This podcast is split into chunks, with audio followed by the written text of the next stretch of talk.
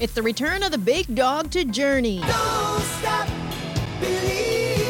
Randy Jackson is rejoining the band. I'm Lisa Mateo. Here's what's trending. After a preview of the American Idol judge playing with the band for a virtual fundraiser, Journey has made it official. Jackson played bass for the group in the 80s, but fans will have to wait to see them in action again after they canceled their summer tour due to the pandemic. The NHL could be one step closer to finishing off their season and awarding a Stanley Cup this summer. The league says it's ready to move to phase two, which means they'll allow players to return to the ice in small groups as early as June. Players must wear face masks, except when they're working out or on the ice. They'll also be tested for the coronavirus two days before they're scheduled to play. And they thought they were being spontaneous and in love.